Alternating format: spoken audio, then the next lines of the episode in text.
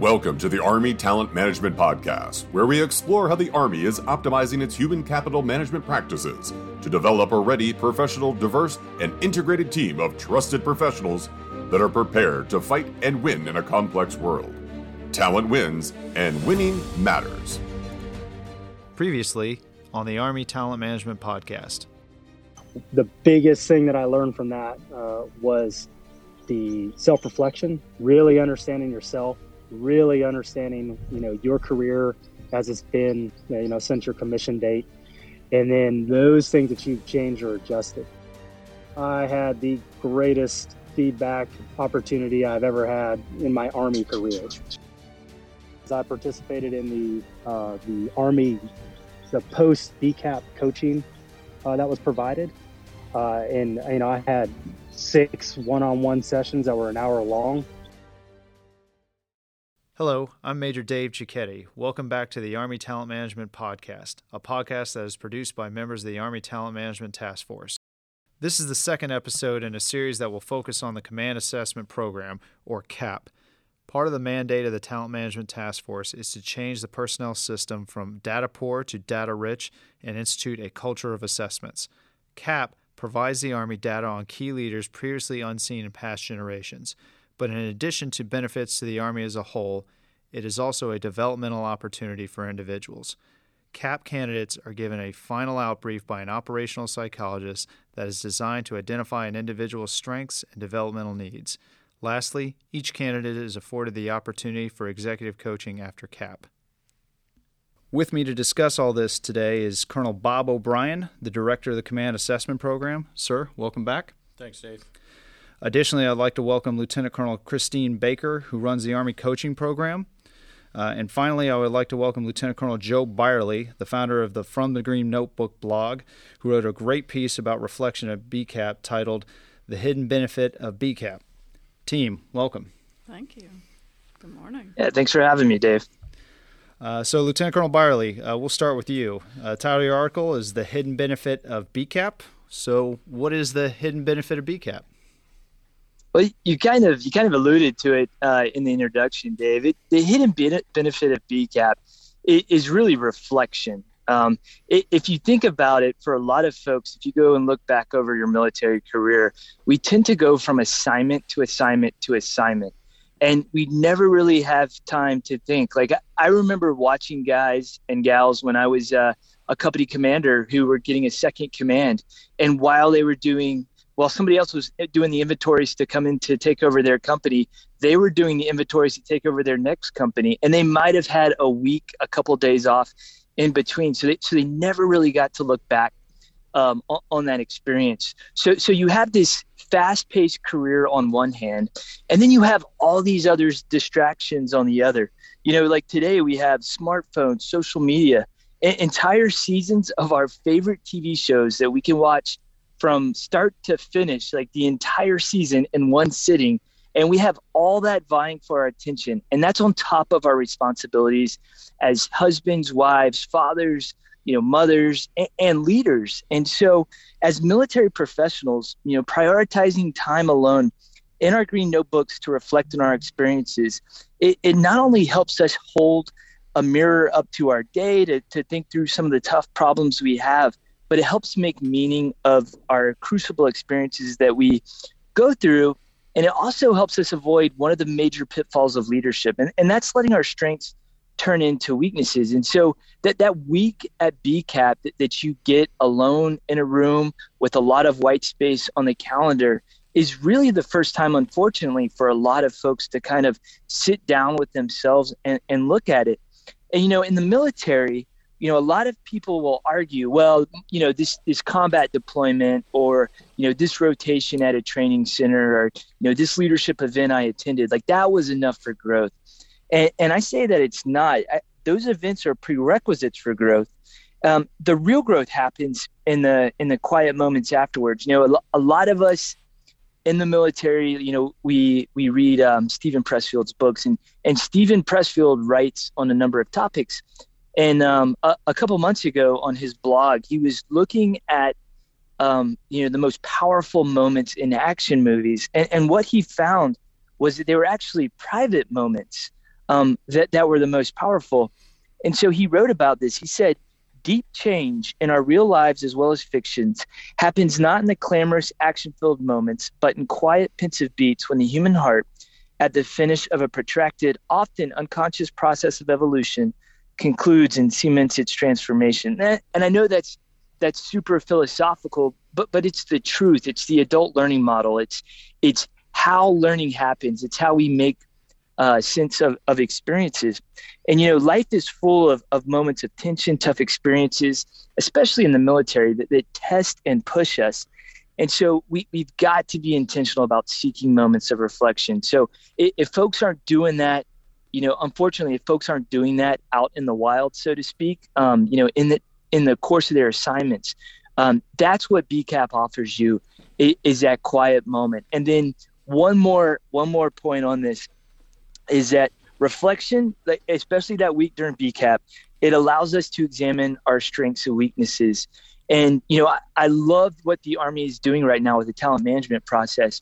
A couple years ago, um, I, I, read a book by Morgan McCall Jr. called High Flyers Developing the Next Generation of Leaders. And what he did was he studied multiple organizations to figure out why leaders, uh, how leaders like climb to the top of the organization just to come crumbling down the org chart, you know, why they derail. And we've seen a lot of that over the years with, with toxic command climates or, or leaders making poor decisions that make the cover of the Army Times. And what he found was that a lack of reflection and la- lack of self awareness play a major role in leader derailment. And so, again, that week at, at BCAP is a critical opportunity for folks to really sit down with themselves and think through how they've led throughout their career. Hey Joe, that was a, a great answer, and I think you just added a few more books to my to my reading list. Really appreciate that feedback right there.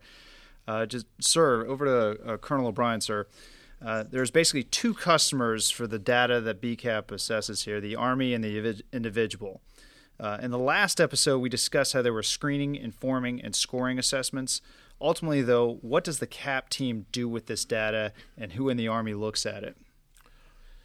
Well, Dave, the uh, the Army Talent Management Task Force and uh, uh, the CAP team in, in particular, right now we're using the assessments to inform the Army Comprehensive Talent Interview or the, the ACTI. Uh, that panel, uh, which is casting the vote on whether an individual is ready or not yet ready for command. Um, and we use that terminology, not yet ready. Uh, for command very deliberately because there is a redemptive nature. We talked about that a little bit last time uh, of uh, what happens at uh, at BCAP and CCAP and uh, the additional caps uh, that we're adding to the CAP program.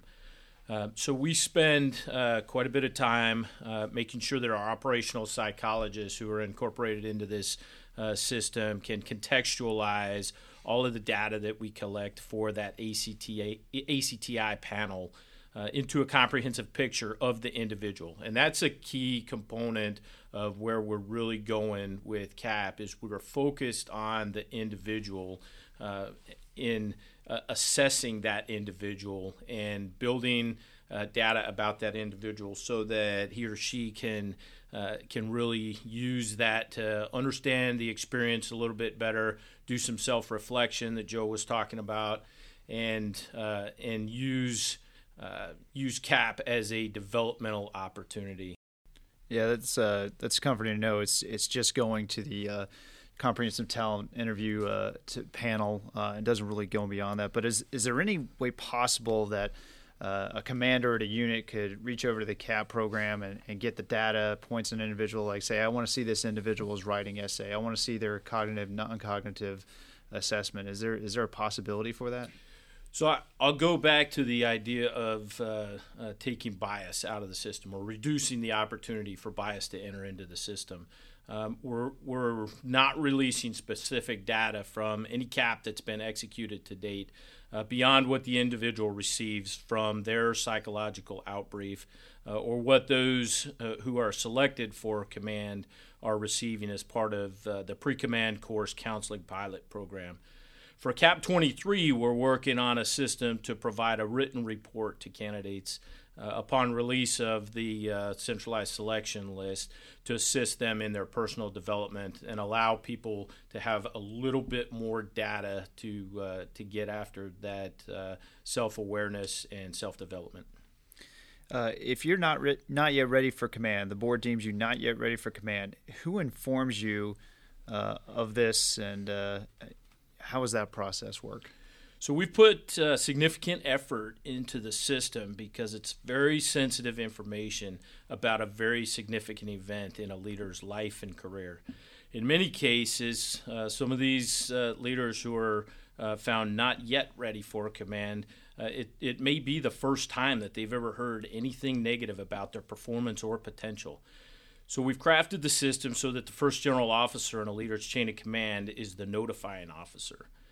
And when that general officer uh, uh, gets notified that uh, he or she has an individual that's not yet ready for command, we provide a recommendation on a way to deliver the news. Uh, we provide an overview of the CAP system, uh, which includes a description of the psychological outbrief uh, that the candidate received. Um, so it's just a description. There's no data associated with it. So the, the general officer doesn't know what the psychologist told the individual. Um, the individual has an opportunity to take notes. In a, there's a structured format there, and the, the interviews are structured so that they're uh, as closely matched as, as you could make them um, for each particular individual. Um, and we also provide a recommendation for a way to proceed with developmental counseling uh, after the notification occurs. Uh, we do not provide the notifying general officer any, any of the specific information of why the candidate was found not yet ready for command, um, but we provide uh, information about how the candidate can participate in uh, in executive coaching opportunities uh, that we offer to all of the CAP candidates. Can I make one point of clarification for yeah. the good of everyone? Yeah. So, just to make sure that everyone understands, particularly out there, the executive coaching is offered to every leader, no matter where they come in. Okay? As long as they've put their name in the hat for the CAP process, the CSA and our team in particular is, is very adamant about investing in our leaders. It does not matter which leader it is on that list. So all leaders. So I just want to make that one point of clarification. No, that's a that's an excellent point, ma'am. Thank you for that. Yeah. Um, sir, just putting on my cynical hat for a moment, the Army has been selecting leaders for a couple hundred years now and has done a decent job for the most part. Uh, how did the Army determine that these data points were the best attributes of a leader? Like, what studies were done and, and by whom? The basis of CAP is the Army's leadership doctrine, uh, and it's that leadership doctrine is written in Army Doctrine Publication or ADP 6-22. The Army Research Institute has also uh, conducted long-standing research since 1993 in studying uh, the individual attributes that are predictive uh, of advancement and promotion in the Army. So let's talk about the, the evolution of the feedback process. Uh, we've had two iterations of CAP now, and a change that was made from the first go around uh, to the second was that uh, we need to offer more feedback to candidates. Can you discuss the why behind this change, and, and what are the candidates uh, what are candidates given for feedback now? So our original uh, view of the command assessment program was that it was an assessment and selection program, um, and the original planning for that stopped at assessment and selection. But as we started getting into it and and uh, figuring out how rich the data would be coming out of the command assessment program, we realized that there's really a lot of uh, potential for develop, developmental opportunities in it as well. Um, so we started uh, with uh, the developmental opportunities as an, an outbrief with operational psychologists. Um, and in the, the BCAP pilot that we issued or that we conducted in the summer of 2019, uh, that started as a free form conversation between the interviewing psychologist and the pilot candidate. And as we looked at scaling it, we realized that we needed to do something to meet our world class fair and consistent tenets. There was also high potential for bias to enter into that uh, that panel interview in the first pilot. So we put the degrees of separation that I discussed uh, earlier between the interviewing psychologists and the candidates. And what candidates get now is a structured outbrief with a psychologist that they have not met yet, uh, and that's focused on the data collected at CAP. And that outbrief is typically 20 to 30 minutes long, and most candidates um, will describe it as worth the price of admission or uh, the single most developmental thing that they've ever experienced in the Army. And those are quotes from the after action reviews that we conduct every evening uh, at, uh, at CAP. Um, and that is a consistent, those two comments are consistent trends that I've heard in every single after action review that we've done. Um, there is a structured note taking format that I discussed uh, offered to the candidates, uh, but to date we have not provided a written product uh, to hand to the candidates. And some of the candidates have, uh, claim that uh, they've never received any feedback from CAP. Um, in some cases, it's because uh, they're having discussions from from CAP that occurred in January of 2021, the, the very first iteration of BCAP. Um, and in some cases, uh, well, in that in that case, you know, it's been a long time, so they may not remember what the feedback is. Um, and in some cases, uh, we have candidates that uh, that may not take a whole lot of notes, um, and so they're having a hard time remembering what occurred in that. So I encourage people to take uh, advantage of the structured uh, note-taking format that we've got there, um, so that uh, you can remember when it comes time to uh, to have these developmental opportunities. What happened in in the operational psychologist outbrief. That's a, a, good segue into the, into the next question I have for you, sir. Is you know, one frequent comment we get at the task force is I was told I was not yet ready for command, but they could never tell me why. Is there any truth to that statement? So there's a little bit of yes and a little bit of no in that. Um, no candidate, uh, nor the chain of command that's notifying the candidates uh, that they may be not yet ready for command, receive specific information uh, with the requirement to notify. We don't release this information so that the chain of command does not immediately become biased against the individual uh, and that the chain of command has no evidence to back up any specific reason for being found not, not yet ready for command. The key to understanding the reason for being not yet ready for command uh, begins again with the psychological uh, outbrief that and the candidate's ability to be self-aware. So we're seeing here a really common theme of self awareness being really important to understanding what happens at CAP. Uh, the, psych- the psychologist in that psychological outbrief uh, will highlight strengths and developmental needs. And those developmental needs could be the holes in the swing uh, that the uh, Chief of Staff of the Army has talked about that uh, a leader may want to develop or fix.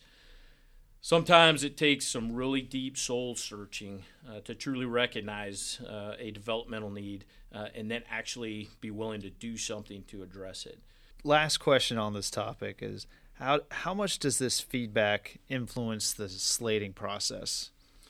So right now, the specific data from uh, from any of the CAP assessments is not being used in slating at all. Uh, what happens is uh, the scored events. We take the scores from those events, we enter them into a weighted formula. Uh, each of the five events uh, that make up uh, make up the scoring formula, they have a specific weight that gets totaled, right, and that determines your order of merit score, and you're placed on an order of merit list, and we provide that order of merit list once once it's approved to HRC, and HRC Human Resources Command uses uh, that order of merit to develop the command slate using the same system that they've used for many years to slate uh, individuals to commands. Uh, let's talk about the Army Commander's Evaluation Tool, or ACET. Can you talk uh, talk to us about this tool and how it is different from the old uh, MSAF 360 process? Yeah, ACET is one of the tools we're using to get insights from uh, co- uh, peers and subordinates. So that's the Army Commander Evaluation Tool. And there are different versions that we're going to use of uh, peer and subordinate assessments for different populations as we expand out uh, the opportunities in CAP 23. So the ACET is focused on command and the CSL selected uh, primary general staff officers we've developed two other tools uh, for CAP 23. Uh, one is the uh, uh, Army Leader Assessment Tool that'll be used for officers in categories other than the Army competitive category. Um, and we've also developed the Enlisted Leader Assessment Tool that we're going to be using with the Sergeant's Major Assessment Program, or SMAP. All of these tools must receive a minimum number of peer and subordinate uh, feedback reports to generate valid reports for the interviewing panel uh, on the ACTI to consider.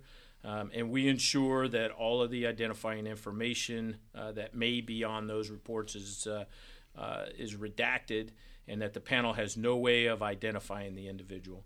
Um, the minimum number of reports helps us uh, ensure that peer and subordinate assessments cannot be weaponized against a single uh, against an individual, and that no single report uh, can get taken out of context uh, when considering the whole person.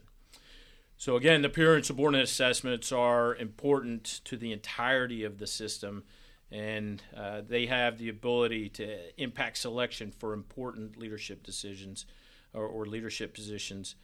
Uh, a typical Army survey receives about a 12% uh, return rate, and uh, the ACET uh, to date has received about a 70% return rate. So that signals two things to us. Uh, one, that uh, peers and subordinates are. Um, are very interested in providing input into who gets selected as a leader.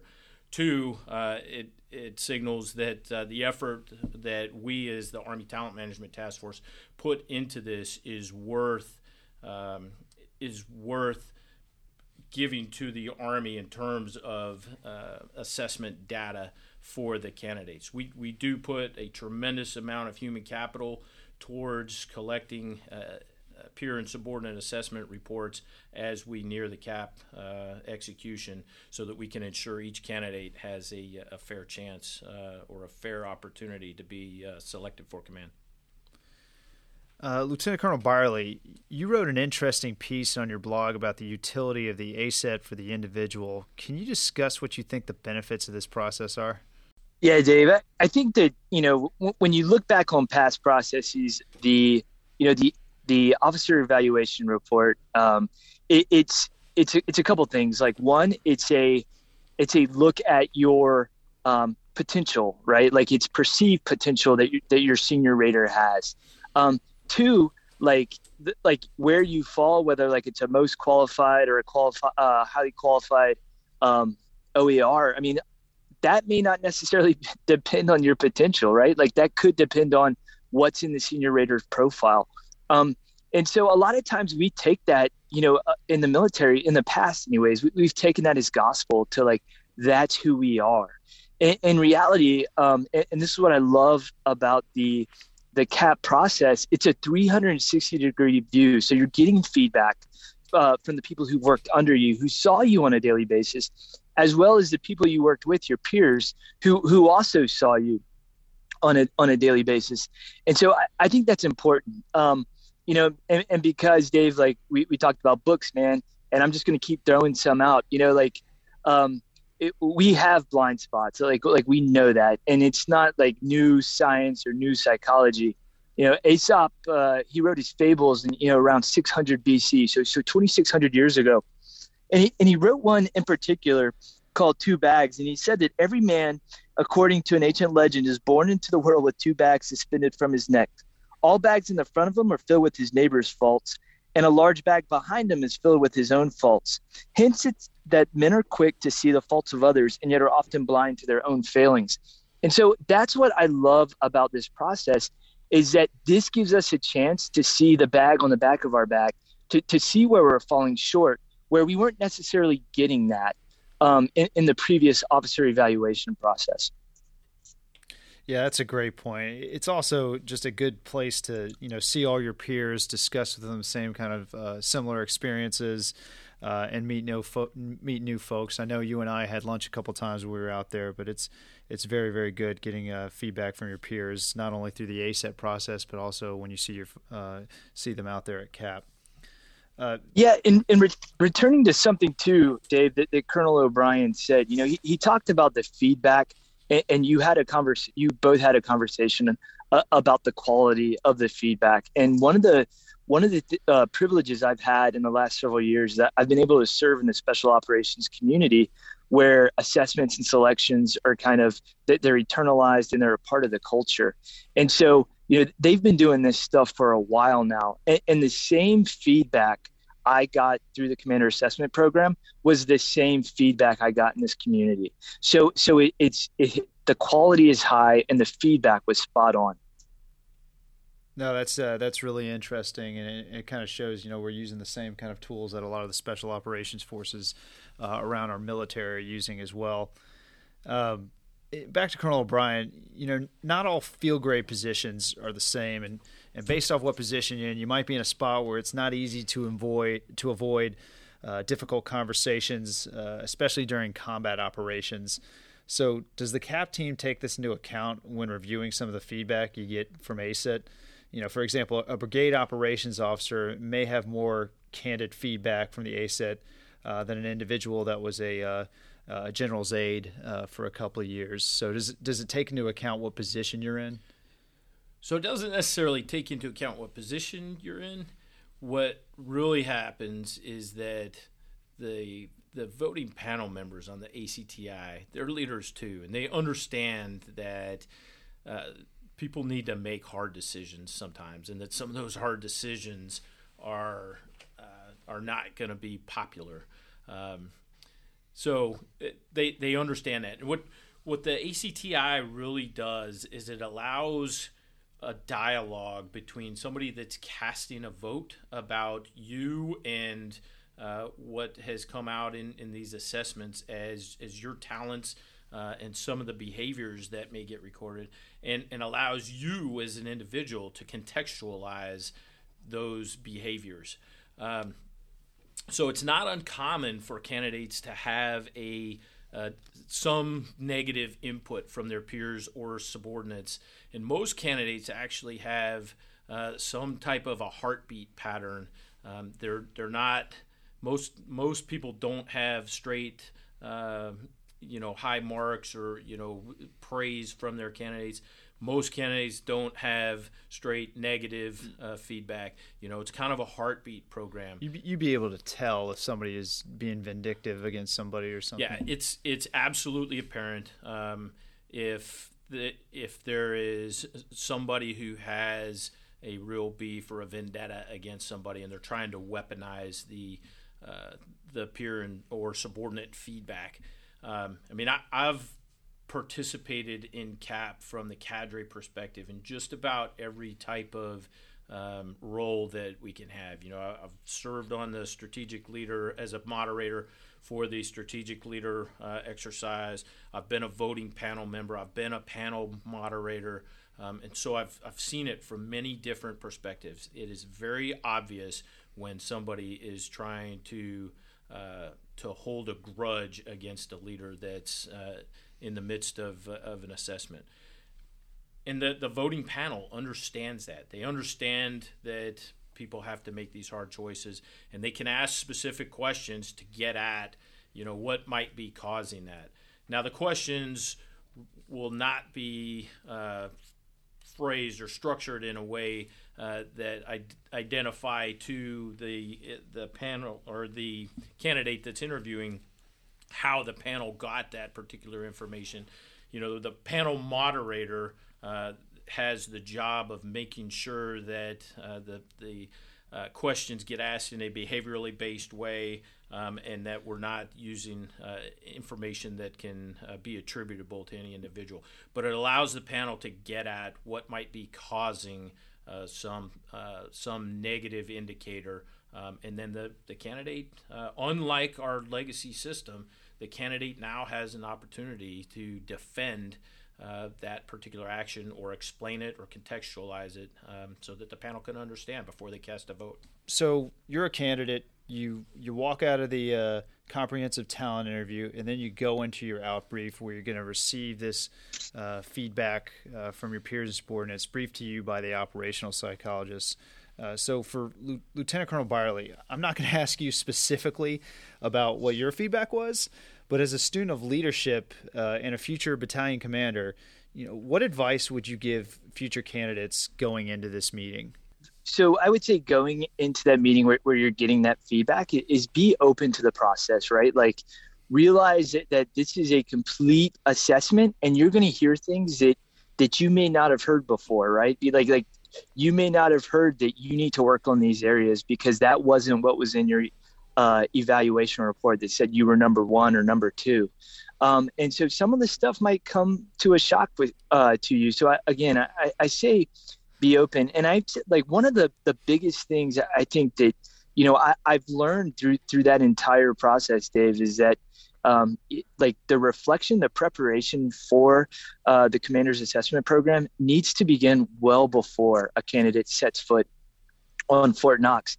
And, and I would argue that, you know, the, the earlier you are in your career that you can start taking time to reflect, taking time to, to figure out how to build self awareness with yourself, um, it, you're going to be better off. And even if you're like, okay, well, I'm a major, I'm going to the commander assessment program next year, I would say that like start now, st- start thinking through that.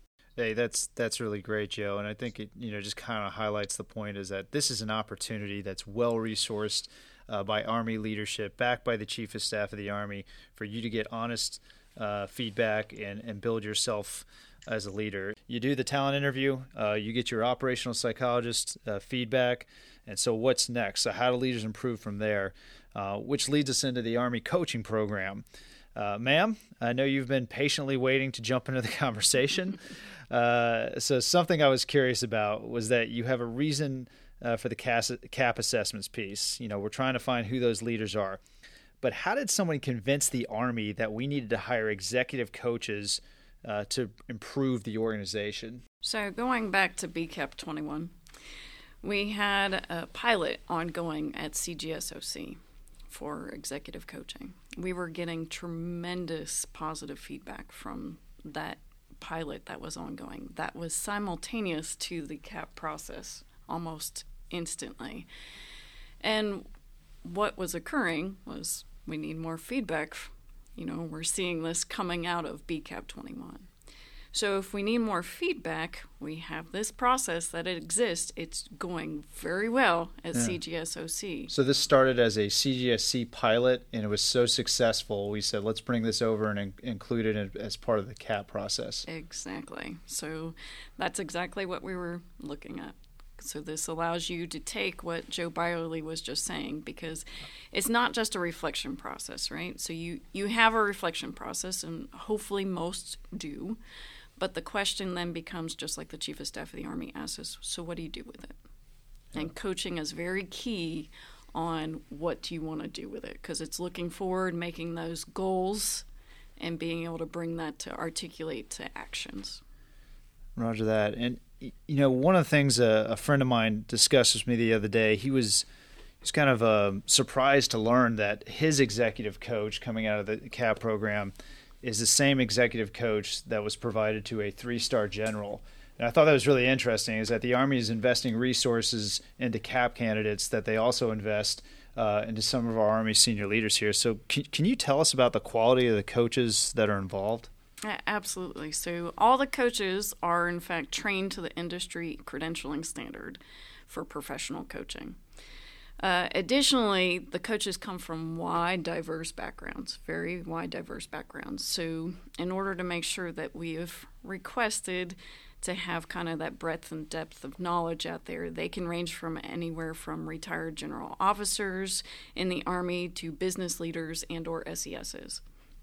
All have forms of government experience. For example, it might be CIA, it may be military experience, but almost all have some form of government experience in addition to their military experience. So there's a wide breadth out there. Very professional lot. That's great. And, and, and what are the uh, what are the candidates offered when they leave CAP? Okay, so going back, uh, I'll tie a little bit back into Colonel O'Brien's. When they're getting the out brief for example, at CAP. One of the first things that we will offer for going into the coaching process is a developmental form, so a goal orientation form. And every candidate that elects to partake in the coaching, they can fill out that goal orientation form. So they can put down anything that they've uncovered from the reflective process at CAP. So they can bring in whatever they've received from that half an hour. So that's one of the first things that we do offer. Addition to that, we do offer award winning EQI 2.0 assessment that can be brought into the coaching also. And that EQI me- measures several factors of emotional intelligence. So some of those soft skills that could be very critical because what got you here may not get you there, right? So you you want to try to if you can bring that into coaching. So the the candidates are offered two particular options. They can bring everything into through a EQI 2.0 or in five sessions after that, 5.5 sessions, or they can just come straight in with their goal orientation sheet. They know exactly where they want to start and they can bypass the EQI 2.0. About 98% of all candidates that elect coaching do partake in the EQI 2.0. So it, it is a very popular option. Know more about yourself. The better you know yourself, the better you can action and have those goal orientation uh, for the future. Yeah. That's great. Uh, let me let me just go back to uh, a question real quick. You, you, talked about they come from a the coaches come from a wide range of areas. Uh, how many of these coaches, uh, you know, percentage wise, uh, have military backgrounds? Or there some that don't have any military background. They're just executive leaders with a lot of experience. Can you can you describe any of that? So we have we have prioritized military background in particular. The next is government. So there is some from the whole of government, yes. So they could be from different areas within the government, like I said, for example, CIA.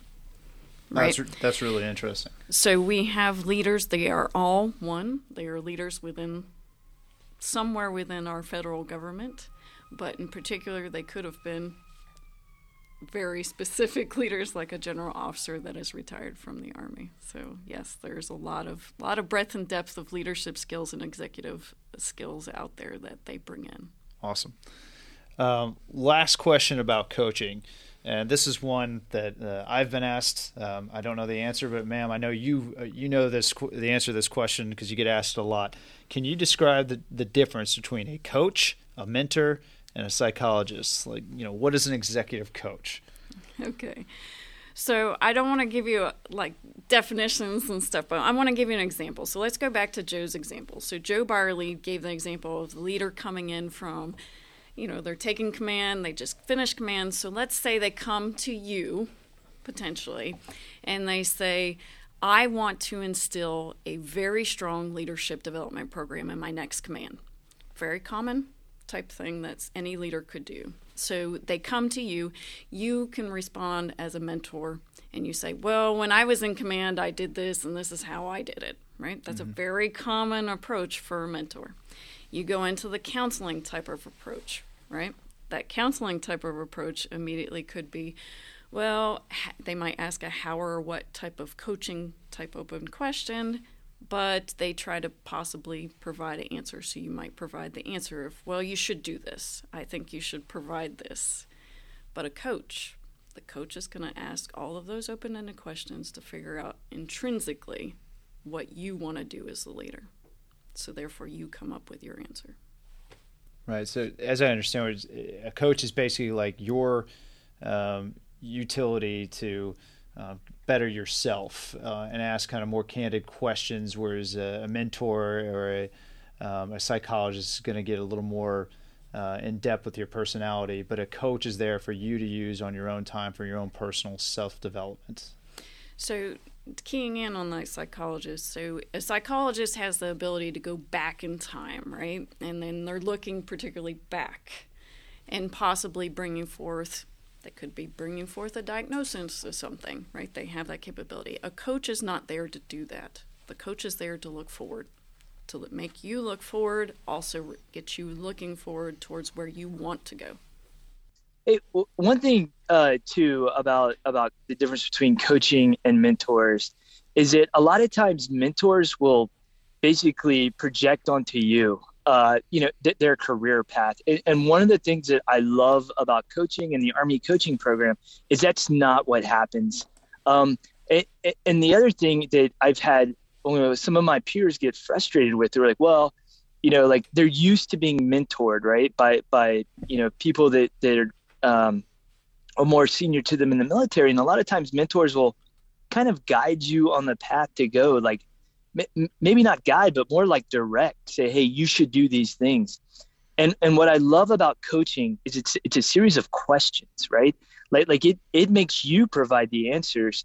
And so I, I think that's a great distinction to make is that a mentor is going to kind of direct what you should do. Um, a coach is going to kind of just pose questions to you and have you think through what you want to do, but they're not going to mirror image their career on yours. So, can I tie back to your point, Joe? So, just going along that line in particular, because it is part of that in depth requirement after the reflection, right? It assists you through that reflection, getting you to look forward, your goal orientation, your plan, right? This is individualized. We have to remember talent management, it's a wholesale change right now. Absolutely. Right? 10 times change. And so when you're a mentor, because I've had brigade commanders come up to me, how can I mentor right now? You have all these other things popping up, you know, that they did not have as choices in their career. So now this is where this is very distinctly can be utilized, that coaching process, because now it's for you to uncover your way forward. You, you bring up a great point for, and I know Colonel O'Brien mentioned this earlier, talking about how you, uh, we tell people they're not yet ready for command. It is is a great tool for commanders to say, "Hey, you have an opportunity for executive coaching. Uh, this is this is something you need to take advantage of uh, to better yourself and better prepare for the next go around of CAP." Final question is to Lieutenant Colonel Byerly: How has CAP changed you as a leader? I think I think the biggest thing, like I, I just have to say this, is like I've been very fortunate throughout my career to work for people and to be mentored by people who encouraged um, a lot of reflection and um, encouraged me to be self-aware. So um, I, will say, and because of my experience in, in previous uh, assignments in special operations community, um, like the, the stuff in CAP isn't new to me. Um, but I will say that what it, I, I, walked away from it is it, it's, as a leader, as a battalion commander, this is something that I want to prioritize in starting at the, the lieutenant level, and that is is developing leaders who focus on gaining self-awareness, who practice reflection and practice those skills. They're going to be very important for, for being successful in CAP, successful as a leader, and just successful in life. And that's having empathy, having self awareness, being able to communicate not just orally, but also uh, in written communication too, and just being a just striving to be a more self-aware leader. And so that, that that's just for me like it just kind of puts the point on it. You know, the, the CAP process is these are the types of leaders that, that, that we need to develop to where folks aren't completely caught off guard when they hit the 17 year mark and start seeing this stuff for the very first time. On that note, I think we'll wrap things up. To our guests, thanks for being on the show, and to our audience, thank you for joining me today. Our next episode will feature a discussion about enlisted talent management. Thanks for joining us today. Talent wins, and winning matters. The Army Talent Management Task Force would like to thank our listeners for tuning in to today's podcast. For more information on Army talent management initiatives, or if you have an idea for a future podcast, please visit our website at talent.army.mil. Don't forget to share with your colleagues.